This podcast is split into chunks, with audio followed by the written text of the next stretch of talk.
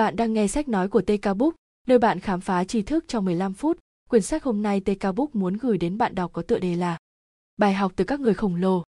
Sách cho ta thấy những công ty trong nền kinh tế mới có thể học hỏi gì từ những người khổng lồ công nghiệp để thúc đẩy thành công bền vững. Quyển sách này dành cho ai? TK Book gửi đến các nhà lãnh đạo doanh nghiệp, tổ chức, các nhà quản trị chiến lược cho công ty hay đơn giản là những ai đang muốn học hỏi kiến thức từ các bậc thầy, những kẻ khổng lồ trong nền công nghiệp này. Lập luận được coi là tốt này của các nhà phân tích phố Wall Street Cotter M, Davis, Job Emme và Carter Copeland ủng hộ các phương thức kinh doanh truyền thống, làm việc chăm chỉ, khiêm tốn, hệ thống tuyệt vời, cải tiến liên tục và lực lượng lao động được khen thưởng xứng đáng. Các tác giả đưa ra một trường hợp thuyết phục cho các nguyên tắc cơ bản bằng cách trích dẫn các công ty mà họ biết rõ, các bài học của họ, từ việc tránh kiêu ngạo và tự mãn đến tìm kiếm lợi nhuận cao nhất từ vốn đầu tư, chứng tỏ giá trị bất kể bạn làm việc ở đâu, cho dù bạn điều hành một cửa hàng phần mềm hay chế tạo máy bay. Để ủng hộ kênh các bạn có thể like, đăng ký kênh để theo dõi sách mới hàng ngày, share sách này đến bạn bè, người thân của bạn. Để ủng hộ TK Book các bạn có thể mua sản phẩm của TK Book như ly nước và áo có logo TK Book, USB sách nói, ebook hoặc sử dụng dịch vụ thiết kế trang sách theo yêu cầu để làm quà tặng hoặc thẻ thành viên. TK Book xin được giới thiệu vài nét về tác giả. Các nhà phân tích kỳ cựu của phố Wall như Sir Cotter Davis, Carter Copeland và Job Emme điều hành Meliu Research, một công ty nghiên cứu, phân tích và đầu tư có trụ sở chính tại New York và Boston. Sau đây là bản sách tóm tắt do cộng sự TK Book thực hiện. Ý chính thứ nhất, các phương tiện truyền thông và các nhà đầu tư tập trung quá nhiều vào thị phần và sự gián đoạn. Các nhà đầu tư và các phương tiện thông tin đại chúng quan tâm quá ít đến các nguyên tắc cơ bản của doanh nghiệp, dòng tiền, hệ thống và tỷ suất sinh lợi trên vốn đầu tư, bất chấp mức nợ kỷ lục và sự biến động trong ngành công nghệ, việc định giá tăng do kỳ vọng rằng các công ty này sẽ phá vỡ các ngành công nghiệp truyền thống. Trong khi sự gián đoạn nhận được các tiêu đề và sự chú ý, việc ngăn chặn và giải quyết hàng ngày còn quan trọng hơn nhiều. Sự tự mãn và kiêu ngạo làm hỏng hoặc phá hủy các công ty thành công một thời. Bất kỳ công ty nào thực hành tính khiêm tốn, kỷ luật và tuân thủ các nguyên tắc cơ bản đều có thể tồn tại sau sự đổ vỡ. Những gã khổng lồ công nghiệp, các tập đoàn lớn mang đến cho các doanh nghiệp đang phát triển những bài học quan trọng về khả năng phục hồi và vượt qua thời kỳ khó khăn. Thứ hai, General Electric, GE, hãy nêu gương tốt và xấu. Vào đầu thế kỷ 21, GE là công ty lớn nhất, được ngưỡng mộ nhất trên thế giới. Tạp chí Fortune đã đặt tên cho CEO lúc bấy giờ là Jackwell là nhà quản lý của thế kỷ. Ngày nay, GE tồn tại như một phiên bản thu nhỏ của chính nó trước đây sau khi sự kiêu ngạo và sự kém cỏi của CEO gần như đã phá hủy nó. Cho đến khi một thước đo tốt hơn được tìm ra, giá trị của cổ đông và mối tương quan siêu tương quan với sự tồn tại của nó sẽ trở thành thước đo lựa chọn của chúng tôi. Dưới thời Well, GE tập trung vào chất lượng và hiệu quả sản xuất, đầu tư vào tự động hóa và ban đầu thu hẹp quy mô bằng cách bán các ngành kinh doanh tăng trưởng chậm và hàng năm tuyển chọn 10% lực lượng lao động thấp nhất của mình. Văn hóa không vô nghĩa của Well đã khen thưởng những nhà lãnh đạo tận tâm và biến GE trở thành một kẻ phá bĩnh. Việc cắt giảm chi phí của GE và các thương vụ mua lại những năm 1980 của GE, bao gồm ACA NBC, đã tạo ra dòng tiền mà Well cần để đặt cược lớn vào năm ngành, bao gồm hàng không, chăm sóc sức khỏe và dịch vụ tài chính. Trong suốt 20 năm nhiệm kỳ của mình, giá trị cổ phiếu của GE đã tăng đáng kinh ngạc 3.100%. Well đã duy trì một tốc độ chóng mặt cho bản thân, giám đốc điều hành và lực lượng lao động. Anh ấy yêu cầu chi tiết và cụ thể. Vào những năm cuối của nhiệm kỳ, GE trở nên kiêu ngạo và theo đuổi các giao dịch lớn hơn, hấp dẫn hơn với các nguyên tắc cơ bản ít âm thanh hơn. Không có gì phá hủy một nền văn hóa nhanh hơn việc chi tiêu hoang phí và hành vi của những người nổi tiếng trong giới điều hành. Well đã chọn nhầm Zepji Imme để kế vị mình. Imme kế thừa một GE đã có nhiều vết nứt, và ngày 11 tháng 9 năm 2001, các cuộc tấn công khủng bố đã tấn công mạnh vào các yếu tố của doanh nghiệp, đặc biệt là động cơ máy bay. Không giống như Well, người tập trung vào sản xuất và chi tiết, Imme ưu tiên các ý tưởng, mối quan hệ và các chỉ số ít khắt khe hơn, chẳng hạn như điểm số người quảng cáo dòng. Di sản của Imme là sự lạc quan và đó sẽ là sự sụp đổ của anh ấy. Một nền văn hóa GE mềm mại hơn đã chiếm ưu thế. Imme đã khiến các nhà phê bình im lặng, bao gồm cả hội đồng quản trị của ông. Anh ta lạm dụng tài sản của công ty, sống xa hoa và làm gương kém. GE đã sống sót sau cuộc khủng hoảng tài chính năm 2008 và tạm thời phục hồi trở lại, nhưng việc chấp nhận rủi ro không chính đáng, bao gồm cả các thương vụ mua lại thảm khốc, đã gây hại rất lớn. Đến năm 2017, IME đã kết thúc. Thứ ba, công ty Boeing đã ưu tiên lợi nhuận hơn an toàn.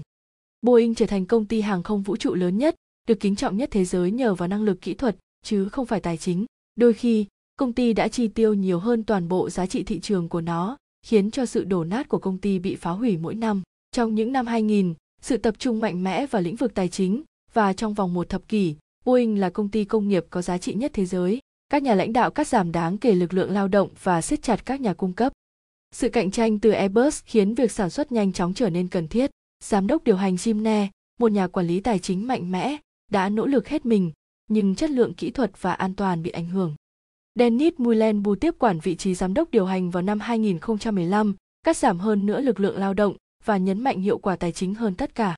Vào thời điểm Muilenbu nắm quyền năm thứ ba, tình hình tài chính tốt đến mức gần như không thể tin được. Công ty đã tăng vọt lên một tầm cao mới, càng thúc đẩy nó trở nên khó khăn hơn. Để theo kịp Airbus, hãng đã gấp rút đưa vào sản xuất chiếc Boeing 737MX mới. Hai vụ rơi máy bay 737MX vào năm 2018 đã khiến 346 hành khách thiệt mạng và chính phủ Mỹ đã cho tạm dừng máy bay. Boeing đã sa thải Muilenbu, nhưng thiệt hại đã được thực hiện. COVID-19 gần như hoàn thành công ty. Đối mặt với những thách thức đối với danh tiếng về độ an toàn, Boeing đã có một chặng đường khó khăn. Thứ tư, thành công của Janahe bắt nguồn từ sự cam kết với hệ thống của mình. Thành công thường tạo ra sự tự mãn, kỷ luật và nghiêm khắc, những đặc điểm đưa các công ty lên đỉnh cao, dần bị xói mòn. Các công ty lớn, bền vững như Janahe chống lại điều này bằng cách cải thiện hàng ngày. Janahe không ngừng chuyển vốn vào các khoản đầu tư có lợi tức cao hơn, đồng thời áp dụng các thước đo lạnh lùng và phân tích rủi ro cẩn thận cho mọi quyết định về việc mua hoặc bán một công ty. Mặc dù các nhà lãnh đạo hiệu quả là điều cần thiết, nhưng thành công vượt trội của Janahe cuối cùng vẫn dựa vào hệ thống mạnh mẽ hướng dẫn mọi người ở đó mỗi ngày. Janahe mua các công ty vững chắc và chuyển đổi chúng sang các quy trình sản xuất tinh gọn, dựa trên Kaizen đã được kiểm chứng của nó, hệ thống DBS. Nó điều chỉnh các phương pháp hay nhất từ các công ty khác và yêu cầu các nhà lãnh đạo phải chịu trách nhiệm. Mối quan hệ nhân viên bền chặt và sự cải thiện liên tục đã thúc đẩy sự phát triển của công ty từ công ty khởi nghiệp trị giá 10 triệu đô la vào năm 1983 lên mức định giá 115 tỷ đô la vào năm 2020. Yêu cầu nhân viên bình thường làm việc tốt hơn mức trung bình một chút có tác động cấp số nhân lớn. Janahe đề cao văn hóa khiêm tốn và trung thực. Nó đầu tư vào những tài năng hàng đầu cho các vai trò quan trọng, đặc biệt là CFO, nhưng tạo động lực cho những người lao động khác thông qua các biện pháp khuyến khích khuyến khích cải tiến liên tục trong từng bước nhỏ. Việc giới thiệu nhân viên mới và dạy họ hệ thống DBS mất 2 tháng. Janahe đầu tư đáng kể vào việc phát triển các nhà quản lý và khen thưởng hành vi, mức độ tiêu hao và kết quả thấp. Thứ năm, sự sáng tạo đã hồi sức cho Horne. Năm 2002, Ne xuất thất bại, ngày nay nó có hơn 110.000 nhân viên và trị giá 125 tỷ đô la, chủ yếu là do các quyết định của giám đốc điều hành không được tôn trọng ban đầu. Dave người thừa kế một công ty được coi là không thể vượt qua.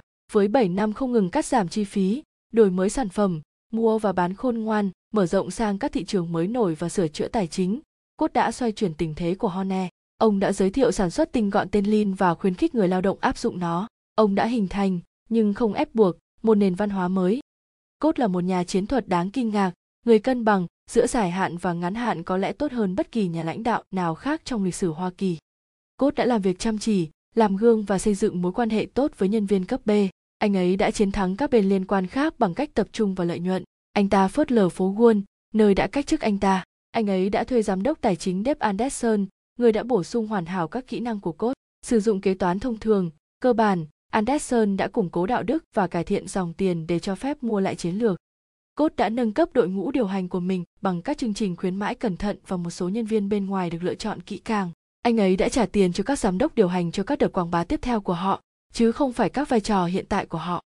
Điều thứ sáu, hãy lưu ý những ưu đãi không phù hợp đã khiến United Technology bị tiêu diệt. Năm 2000, United Technology, UTC, đã là một trong những công ty lớn nhất thế giới, bắt đầu một nhiệm vụ kéo dài hai thập kỷ để cải thiện lợi nhuận của mình. Nó đã mang lại cho các nhà quản lý tiền thưởng dựa trên việc đạt mức tăng trưởng 10% trở lên. Giám đốc điều hành George David đã nổi tiếng và hoan nghênh cách tiếp cận này. Ông đã thuê những người hàng đầu vào những vai trò quan trọng, đưa ra những phần thưởng quá lớn trên cơ sở đạt được các mục tiêu tài chính. Ông giới thiệu về sản xuất tinh gọn, điểm chuẩn so với các công ty cùng ngành, cải tiến liên tục và M&A cẩn thận. Ông đã đóng cửa hàng trăm nhà máy, tập trung vào hoạt động hiệu quả nhất và thúc đẩy tỷ suất lợi nhuận tốt hơn 10% cho đến năm 2010. Việc tổ chức khuyến khích nhân viên của mình ở mức độ nào và hướng tới mục đích gì có tác động sâu sắc đến cách doanh nghiệp hoạt động. David đã nghỉ hưu với tư cách là giám đốc điều hành vào năm 2009, nhưng vẫn là chủ tịch hội đồng quản trị. Những người kế nhiệm ông cố gắng bám sát kế hoạch trò chơi, các ưu đãi vẫn như cũ, nhưng tính bền vững của việc mở rộng tỷ suất lợi nhuận đã bắt đầu bị hao mòn từ nhiều năm trước đó. Sự sao nhãng và từ chối tiếp nhận tin xấu đã ngăn cản UTC điều khiển con tàu của mình, bao gồm cả việc cải tiến hệ thống khuyến khích đã nhiều năm không phù hợp với thực tế. Thứ bảy, thiếu hệ thống và kỷ luật đã khiến Caterpillar tiêu tốn hàng tỷ USD.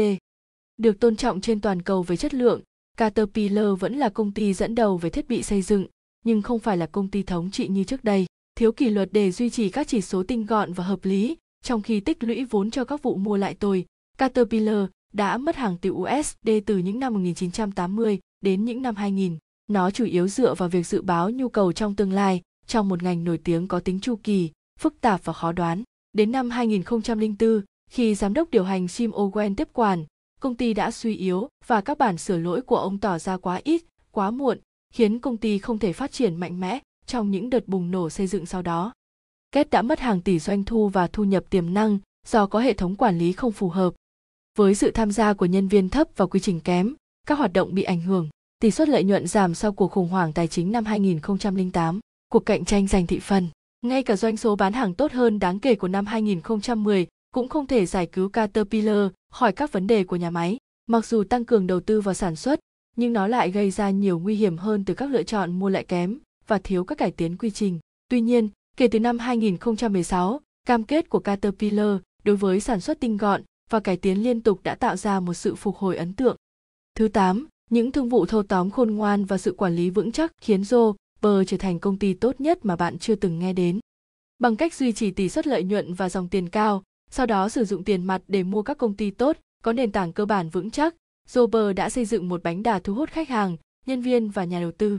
Từ khi CEO Berry Angelison đến vào năm 2001 cho đến khi ông qua đời vào năm 2018, cổ phiếu Zoper đã tăng trở lại 1.300% so với mức lợi nhuận của Berkshire Hathaway là 330% và S&P 500 là 160%.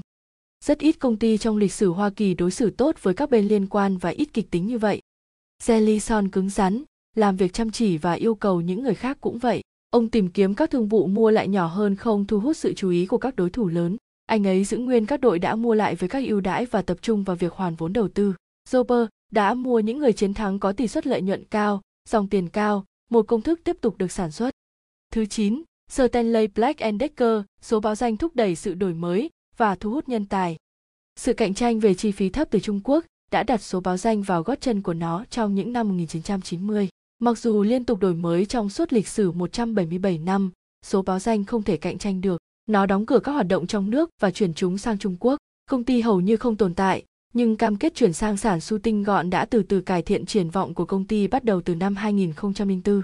Các khoản đầu tư sâu hơn vào quá trình này dẫn đến hệ thống thực hiện Stanley, SFS, giải phóng 3 tỷ đô la vốn lưu động vào giữa những năm 2000 và số báo danh đã chi tiền cho các vụ mua lại mà nó đã mua ở mức thấp và được cải thiện. Sản xuất tinh gọn hoạt động, đó là cơ sở cho mọi hệ thống kinh doanh thành công mà chúng tôi biết. Khi Jim Loze trở thành giám đốc điều hành vào năm 2016, ông đã nâng cấp hệ thống của số báo danh bằng cách thu hút nhân tài công nghệ thông tin mới, số hóa các bộ phận của doanh nghiệp và xây dựng các sản phẩm sáng tạo mà ông nhắm đến nhu cầu của khách hàng. Những tiến bộ này cho phép số báo danh xây dựng các sản phẩm chất lượng cao hơn tại Hoa Kỳ với chi phí tương đương với việc sản xuất chúng ở Trung Quốc. Cuối cùng, tập trung vào hệ thống sản xuất tinh gọn lean, các biện pháp khuyến khích và cải tiến liên tục. Bạn bắt đầu và gắn bó với sản xuất tinh gọn càng sớm để xây dựng một hệ thống hoạt động dựa trên hiệu quả và tự động hóa, thì kết quả của bạn càng tốt. Thiết kế chế độ đãi ngộ và khuyến khích xung quanh các yếu tố thành công duy nhất của bạn. Đừng đổ vỡ ngân hàng. Có thể bạn đã bắt đầu công việc kinh doanh của mình thông qua một số hình thức gián đoạn, nhưng bạn không có khả năng lặp lại điều đó. Cuối cùng, mỗi công ty đều có những hoàn cảnh riêng, mức độ cạnh tranh khác nhau, mức độ trưởng thành khác nhau, nhưng chúng tôi nhận thấy chưa có tiền lệ về thành công lâu dài đối với một công ty không tập trung cao độ với các ưu đãi xung quanh dòng tiền của chính doanh nghiệp. Đừng cố chấp vào tài năng hàng đầu, đặt những người chủ chốt vào các vị trí quan trọng, đồng thời nhấn mạnh các hệ thống, quy trình và động lực để thu hút phần lớn tài năng của bạn. Xây dựng một nền văn hóa mang lại lợi thế cho những người tập trung và làm những điều đúng đắn, tìm cách thu hồi vốn tốt nhất có thể, loại bỏ các bộ phận yếu kém và mua các công ty có tỷ suất lợi nhuận cao với dòng tiền ổn định giữ cho hoạt động của bạn hoạt động nhạy bén bằng cách theo dõi các chỉ số nghiêm ngặt và điểm chuẩn so với những thứ tốt nhất Cảm ơn bạn đã nghe bản tóm tắt ngắn mà TK Book đã thực hiện. Bạn đã học được gì từ sách? Bạn có thể bình luận vào phần nghe bên dưới các ý chính mà bạn ấn tượng nhất trong các ý sau nhé. Ý chính bạn có thể áp dụng vào thực hành. Một, Các phương tiện truyền thông và các nhà đầu tư tập trung quá nhiều vào thị phần và sự gián đoạn. 2. General Electric, GNL gương tốt và xấu. 3. Boeing ưu tiên lợi nhuận hơn an toàn. 4. Thành công của Janahe bắt nguồn từ sự cam kết với hệ thống của mình. 5. Vention hồi sức cho Hone. 6. Những ưu đãi không phù hợp đã khiến United Technology bị tiêu diệt. 7. Thiếu hệ thống và kỷ luật đã khiến Caterpillar tiêu tốn hàng tỷ USD. 8. Những thương vụ thâu tóm khôn ngoan và sự quản lý vững chắc khiến Zoper trở thành công ty tốt nhất mà bạn chưa từng nghe đến. 9. Stanley Black Decker, số báo danh thúc đẩy sự đổi mới và thu hút nhân tài. 10. Tập trung vào hệ thống sản xuất tinh gọn lean, các biện pháp khuyến khích và cải tiến liên tục. Cảm ơn bạn đã lắng nghe sách này. Sách được cộng sự TK Book dịch ra từ sách nước ngoài và được rút, gọn lại theo cách nghĩ của TK Book và dùng phần mềm ghi âm lại bằng ngôn ngữ tiếng Việt cho người Việt Nam nghe hiểu ý chính của sách trong vòng 15 phút và áp dụng ngay vào cuộc sống. Đây là sách nói có bản quyền của TK Book trong quá trình dịch. Chỉnh sửa tóm tắt thông tin có phần sai sót, sai ý là điều không thể tránh khỏi. Mong quý bạn góp ý để TK Book khắc phục và hoàn chỉnh hơn. Để góp ý về chất lượng sách nói, vui lòng gửi email đến TK Book. Để ủng hộ tác giả và nhà xuất bản các bạn có thể mua sách gốc. Để ủng hộ TK Book các bạn có thể mua phần ebook và audio của TK Book với giá chỉ 15.000 Việt Nam đồng. Bạn có thích bản tóm tắt này không? Kiến thức này có đáng để chia sẻ không? Tất cả bạn bè của bạn có thể đọc toàn bộ bản tóm tắt này, thậm chí không cần đăng ký. Để ủng hộ kênh các bạn có thể like, đăng ký kênh để theo dõi sách mới hàng ngày, share sách này đến bạn bè, người thân của bạn. Đó cũng là động lực cho TK Book để tạo thêm được nhiều sách nói hay, hữu ích cho cộng đồng và bạn đọc. TK Book, nơi bạn khám phá tri thức trong 15 phút, nơi mà bạn có thể hiểu và nắm được những ý chính từ sách trong một cuộc sống bộn bề bận rộn như ngày nay để giúp bạn tiết kiệm thời gian. Cảm ơn các bạn đã lắng nghe.